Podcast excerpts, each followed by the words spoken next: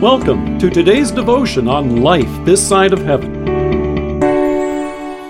The Word of God from Isaiah chapter 25, verse 6. On this mountain the Lord Almighty will prepare a feast of rich food for all peoples, a banquet of aged wine, the best of meats and the finest of wines. Not many will have the opportunity to eat at a Michelin star restaurant. It's said to be the epitome of fine dining.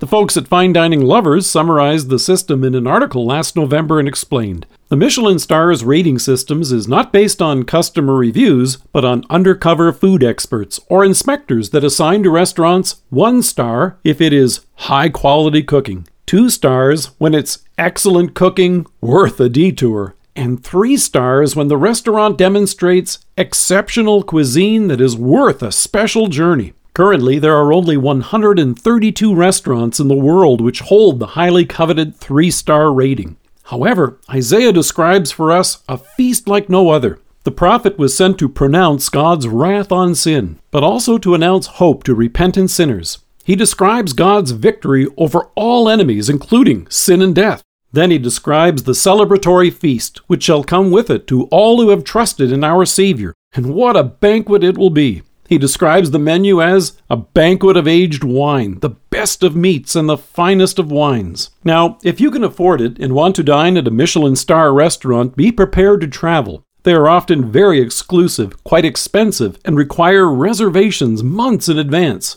In addition, the Michelin Guide itself notes that currently 67% of them are closed due to the pandemic. However, you and I would have no place at the table which Isaiah describes had it not been by what God has stepped in to do for us. Earlier, Isaiah points out that for sinners without hope, without faith in a future, the best a person could say would be, Let us eat and drink, for tomorrow we die. That's not fine dining with a white linen tablecloth, that's a casket covered in a pall. But the banquet that the prophet describes is not the fatal fare which ends in death. It's the joyous and unending feast at our Lord's table. If ever there was exceptional cuisine that is worth a special journey, this is it. However, the special journey which has made it possible for you and me to be seated at the table was the one which our Savior has undertaken on our behalf. For us and for our salvation, Jesus came down from heaven. God took on human flesh to walk in our shoes, keep the law in every place where you and I have failed, and in love give his perfect life in our place as the sacrifice and payment for all our transgressions. This journey took him from heaven to Mary's womb and to the manger. It took him through death on the cross and to the tomb of Easter morning. God has sent his Son to rescue us from our sin and conquer death.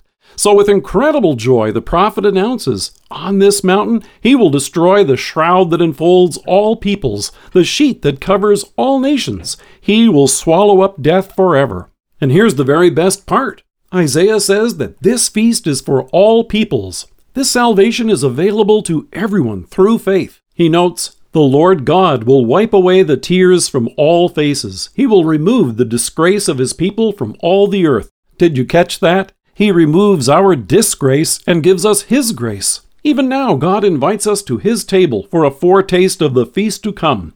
At the Lord's Supper, He invites us to receive the body and blood of our Savior for the forgiveness of our sins.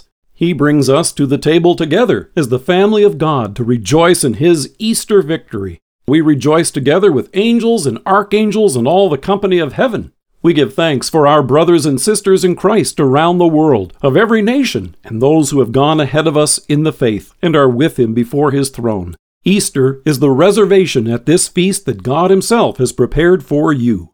Let us pray. Risen Savior, thank you for the place you have prepared for me at your table. Amen. Thank you for joining us if you are listening to us by podcast or on Alexa, we invite you to browse the resources that are available on our site at lifethissideofheaven.org. God bless you and have a great day.